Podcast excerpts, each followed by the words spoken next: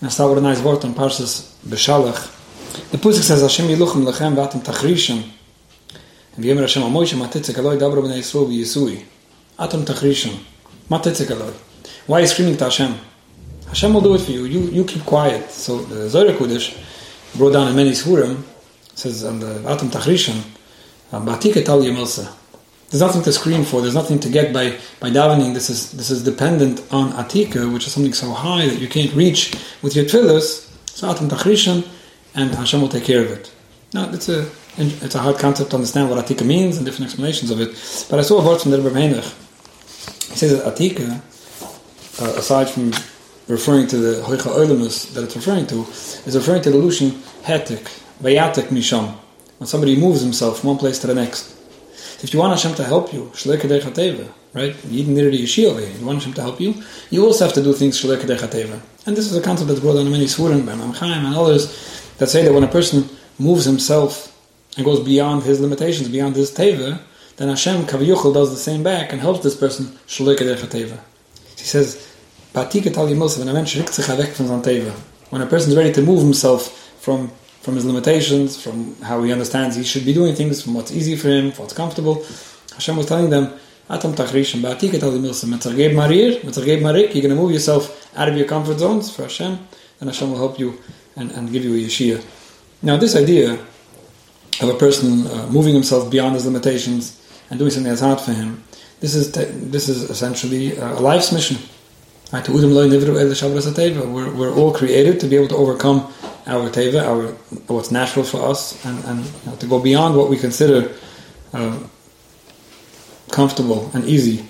And so often, just this past week, I spoke quite a few times uh, publicly last week due to Nittel, a lot of drushas, and often when I talk about about understanding children, understanding the nature of a child, people always have these questions. Whenever there's a Q&A afterwards, what do you mean? But what's what Shviras HaTeva?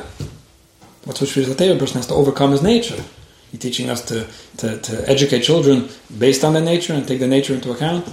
And the answer, the, the simple answer is that Hudam Teva means yourself. So often we want to break a child's nature, we want to have him overcome his nature because it makes it easier for us without realizing that we have a lot of our own nature to overcome. And when it comes to Chinuch Abunim, on the contrary, the Chiddush of the Pusik is when it comes to Chinuch, you're taking the nature of a child into account and you're not breaking him, you're using it. And so often, if only us parents, us adults, would be able to overcome our nature and how we deal naturally with our children, we won't have to we won't have to break them or move them, and we'll understand Ba'atika Talyamusa that it depends on us. And so often, when we when we are ready to overcome what's natural for us, that will eventually make it so much easier for children to do the same back. So just like we're taught that Batika Talyamusa, if you want Hashem to do something for you, you have to first overcome your own teva. I think it's very important for parents and educators to understand so often what we're trying to do is stay in our comfort zones and get children to come out of theirs, and I think really it should be the other way around. So that's just um, by way of introduction. So let me read a question over here. Thanks so much. I learned so much from your weekly lessons, Baruch Hashem. Okay, thank you. I'm wondering about my five-year-old son, a very sensitive child. He refuses to eat breakfast before cheder, and lately he doesn't even want to drink anything. And it makes me really anxious to send him off this way. I tried telling him, you don't have to eat, it's your choice, but you'll feel better. I tried forcing. Basically, nothing works. Do you think it's a concern? Should I continue telling him that it's his choice and that if he'll eat, he'll feel better? He tells me he can't eat because his stomach hurts when he eats in the morning. But I know that in an hour or so he'll feel starved and won't be able to learn and won't be able to eat then because he's in class. And what about drinking? Should I force him that he must drink? Thanks so much for all the awareness. It really helps me with a, lot with him in general. Okay? So, a uh, relatively typical question dealing with a UV child, very sensitive child, and doesn't want to eat. What do you do now? So let me just start off with just understanding the problem with the issue that we're dealing with over here. Eating habits, whether it's picky eaters or, or children that have whatever kind of, what, what might even sometimes look like eating disorder, but the point is just that when it comes to eating, uh, it's one of the places where sensory issues and all kinds of sensitivities come to play. Most often, not always, but most often, children that have issues with eating um, that's that's not typical, not so common, or not the regular. Obviously, all, all children have issues with eating. Many adults do as well. But I'm saying when it's not common, very often it's coming from hypersensitivity. It's coming from an emotional um, sensitivity that either is having a problem with what they have to eat, or being told to eat, or when to eat, and things like that, uh, and being more sensitive to what they're eating in general. I will say this, just by way of introduction, that you know your child's five years old. That was when you sent him the question. Maybe by now he's even six. And most often, and most parents that have older children will tell you this, that most often children will grow out of this. And it's important to know that, not just to get encouraged and, and feel you know, comforted, but because if a, a, big part of this, let's call it, is a childish issue, and like many childish issues, we try to deal with it, we try to help a child as much as we could, and when you can't, you wait and he'll grow out of it. He's not growing into it, he's growing out of it, probably. So I think the fact that the child's not eating in the morning, um, you know, very often grow out of it. Another thing I just want to say is that before we go into anything too uh, oriented or too uh, problem solving mode, very often there are technical things that you could do, which I assume that you may have tried already, but maybe not. Sometimes talking to a doctor or a dietitian, or just studying the habits of the child and figuring out what's easier for him to eat, or when it's easier for him to eat, or if he wakes up earlier, it's easier if he's prepared a certain thing, etc. Very often, just studying the patterns can resolve a lot of things, and I say it because often when I talk to people about situations, I see that they don't do that. They they, they just see the child um, not eating and they're getting stuck on it, and it's very unnerving and right it makes you anxious. And very often you get overtaken overwhelmed by how you feel about a problem that you don't have the time or the headspace or whatever it is the mindset to, to really just try to figure out what it is. Are there times that he eat? Does he eat Shabbos? Yeah. The weekday not when he goes to sleep earlier when he gets up later like sometimes it's just the rush or whatever it is sometimes when you just take it apart and start comparing notes and instead of just saying yeah sometimes it's taka better but most often it's not so what do we do now no no no figure out why and when and this is something that in general uh, so important. I mention often my Chelm Shirim. I give every week a class about Chelm stories. And very often the punchline when it comes to Chelm and the silliness of the people in Chelm was all about not connecting the dots and not studying the patterns, not realizing you know, what's happening again and again. And that's the famous Einstein quote about uh, insanity is trying the same thing again and again and expecting different results.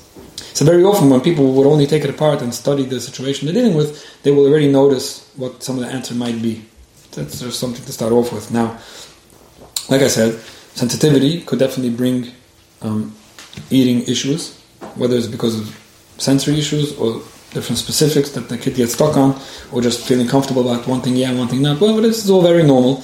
And in general, um, dealing with a sensitive child, in other words, so often this is just the mushal, this is just one example of where this child's sensitivity is coming to play. I, I, believe that you're not telling me that you know he's sensitive because he's refusing to eat. I believe that you see it in general.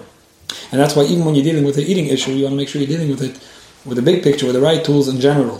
Which means that because a child is very sensitive, you want to make sure that when you're dealing with his eating habits, you're not putting him down. Just like with everything else. Just like you understand, I assume, based on how you're writing to me, and I see that you understand your child's personality, that when your child has a difficulty, you're not putting him down. You're not, you're not, you're not saying, no, I know you should never put down any child. You should never talk to anyone in a critical or condescending way. But especially with a child who's so sensitive, you want to be extra careful to make sure that he doesn't feel put down by this issue.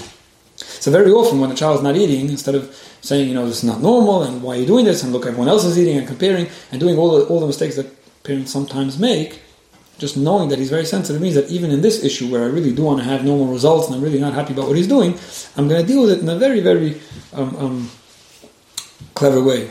What happens is sometimes you use your, your best winning logical argument to get a child to realize um, that what he's doing is not normal. If you don't eat now, you're going to be hungry, and because you're not eating, you're not doing well in cheder, and blah blah blah. The more convincing you get, and the more winning you get, and the more right you are, the harder it is now for him to feel good about himself. The harder it is for him to say, you know, mommy, you're right. I didn't think of that. And that's why it's just so important to use all the tricks and all the tools and all the skills that you ever heard from me or anyone about how to deal with a sensitive child in this issue as well, even though you really do want to, even though you really do want him to eat. And I'll say another thing. Sometimes it's the other way around. Sometimes because you want him to eat so much and you're willing to bend over backwards, and sometimes that's not either good. Because now he's going to dictate how to eat and what to eat and where to eat and things like that. So I think what's very important is to know how to deal with the right amount of sensitivity. And this is something I probably repeat every single week. The balance of having the right amount of sensitivity, understanding the child, caring for him, talking to him about it in a very nice way where he doesn't feel challenged by it, he feels understood, he feels validated, he doesn't, he doesn't feel that you feel that he's doing anything wrong. But at the same time, to be very clear about what it is that you are ready to help him with and all the different options you have for him on your terms. Now he should be deciding that, okay, on the, on the way to Cheder, I'll stop in a pizza store and I'll get it. No, no. Listen, I understand that it's not easy for you to eat. I understand that this might make it easier. I'm willing to either wake you up earlier, prepare something by night, um, let you pack something and take along. I'll give you the options that I'm okay with, and from those options, you're going to choose. Now, usually when a child's feeling less challenged and more understood, but he's hearing clearly what his options are and aren't, and he knows how much it would mean to you if he does it and how much you're going to make him feel good for doing it, you know, that balance is definitely something that, that could help. Another important part of it, which also I, I mentioned this about so many different situations, I'm going to say it again. I think that talking about it in advance, not in the morning, is so important. And very often people don't like to do that. They don't like to bring up problems when it's not relevant. In the morning, I'll try to get him to eat. This time with this incentive, that time with that trick. But talk about it by night. Talk about it when he comes home in the afternoon. Tell him how much you think it would be helpful if he ate and how much you want him to. And that you know it's not easy for him that he doesn't have to. You know, very often when you discuss it in advance and it's easier to talk because it's less emotionally challenging, and that's also something that could help. And yeah, there's the typical um, ideas that I can give you when discussing this, either about offering incentives or choices. And choices could like be like I said before, it could be different foods. You could be taking along and eating at the bus. You could be taking along and eating by the break in class. You might want to talk to his rebbe about it. You want to you might want to ask him if you should talk to his rebbe about it and things like that. You know to know um, to know how to how to how to take care of this. I think it's very important. I think it is very important for children to eat. It's not a question that when a child doesn't eat well, it could affect him. But sometimes we just have to step back and, and reassess how we're dealing with it. Now, again, I have no reason to assume he did anything wrong, but based on what you're writing, I, I tell him that it's his choice and that he doesn't have to. And I tried forcing and nothing worked. Again, I don't know if you tried doing that all on the same day. And I'm just mentioning this because that's often what we do. Sunday we try to force a child to do something. Monday we realize it's not working and we stop. Tuesday we see that being nice about it didn't help, so we go again tough on the kid. Wednesday we realize, you know, I just heard a nice chinuch speech and it's not the way to do it, so I'm going to take him out for a treat because I feel bad. By the time you mix a kid up, he doesn't even know anymore what you're trying to do. Consistency, especially when it comes to fragile children, is so important that a child knows. I'm never going to hurt you about it, and I'm never going to put you down about it, and I'm never going to force you about it, and I'm also never going to do exactly what you want, and never going to accommodate you on your terms and get all controlled by, by your craziness. So, so there's a consistency. It's not trying to force and be nice. It's not trying to force and being nice and still not being controlled, and I think that's very important. And I think in general, let's just let's just not not forget, you know, because you mentioned just because you mentioned I, I tried forcing it didn't work. Well, it's not a question that it didn't work, right? Part of part of one one of the biggest struggles that parents have with sensitive children, and it's the same thing that people have with adults when it comes to sensitivity and emotionalism, is that aversion to being controlled. So if your question is, and you wrote it again, um, what should I do? Should I force him? Should I force him to eat? Should I force him to drink? I don't think you should force anyone to do anything, but certainly not a child who's not going to handle it, which means even if in the short term, forcing him might solve this problem of having him not be hungry, I, I don't think it might not last long. He might tell you he's nauseous because he might even get nauseous because of it. Children could get nauseous, believe it or not, just because they're feeling forced and uncomfortable about what it is that's being done because they can't handle it. Just this week I was had a meeting in my office with a Malamed and a Manal about a kid that wasn't doing well in a certain program that they hoped that would be beneficial for him. Now, in the, in the course of the conversation, it became obvious that this child never wanted to sign up for this program to begin with. He didn't feel good about it. He felt singled out. He didn't feel it was necessary. And he was forced to do it in the hopes that it's going to be helpful for him. And everyone meant well. And it didn't work. It just didn't work. So it's it's four months later and still not working. What do we do now? This program should have been such a great program. It is a great program, and maybe it would have helped if only the child would have been okay with it. But being that it was forced upon him, it wasn't working. So did it work to get him to go? Yes. Did, did it work that he realized he didn't have a choice about it? Yes. Did it work uh, for other kids? Yes. But did it help him? No. So I think there's something so important uh, in general to understand that one of the big, one of the biggest aversions of a UV child, a sensitive child, is not be forced and controlled into anything. And sometimes not wanting to eat is also because nobody should tell me when to eat or what to eat or how to eat. So it doesn't mean that he has all the choices in the world. It doesn't mean that you're gonna you're gonna order him um, some fancy food from I don't know where or let him eat middle of class. There are things that he can't do. But I think that feeling understood and being given choices and hearing that it's really not okay and getting an incentive and things like that will definitely make it will definitely make it easier. So I think that's also important. And I'll just say this that, that sometimes when you give a child a choice in the hopes that he'll choose well, and very often people get discouraged. Well, I, I told him it's his choice, and, and he didn't. He didn't. It, it didn't work. Hey, that's all the time. I, would tell I would tell a parent, tell your bucher, tell your son that he doesn't have to. It's only if he wants. Yeah, I told it to him, and he didn't do it. Well, the point of giving him a choice was that you actually are letting him choose. Sometimes he wanted to test you and see if he taka could choose, and you're really allowing him to, or you're just saying that it's his choice, but then you're going to get upset if he doesn't choose well. And sometimes it's acknowledging the fact that he is allowed to choose, and you're not going to force him. So even if he chooses the wrong way forever, just the fact that forcing him is not an option, so you're allowing him to choose. So he might not. So it, so it didn't work, but very often it does work. Very often when you tell a child, um, "I would really appreciate if you do this, but it's your choice," even if he doesn't do it the first week or the second week, but you keep on telling it to him in a very nice way, not in a way where you know last week I gave you a choice you didn't do it, but this week I no, not not in a resentful way, not in a controlling way. You tell him, "Listen, I love when you help preparing, preparing the table for Shabbos. You do such a good job. You don't have to, but it's a big help." And he chooses not to. And a week later again, you tell him, "Listen, only if you could. I, I love the way you help out with the Shabbos table. I remember in the past when you did do it, it was beautiful, and I could always tell the way you do it. But again, only if you want. If you're busy with your books and games, you don't have to. And you mean it. And he doesn't do it again. And he tells him the third week. You'll be surprised the fourth week he might even do it before you even ask him to. And just recently somebody told me this, also just the last week or two, um, also dealing with a, a teenage girl, such a situation, helping out for Shabbos, different things, and it was always a struggle.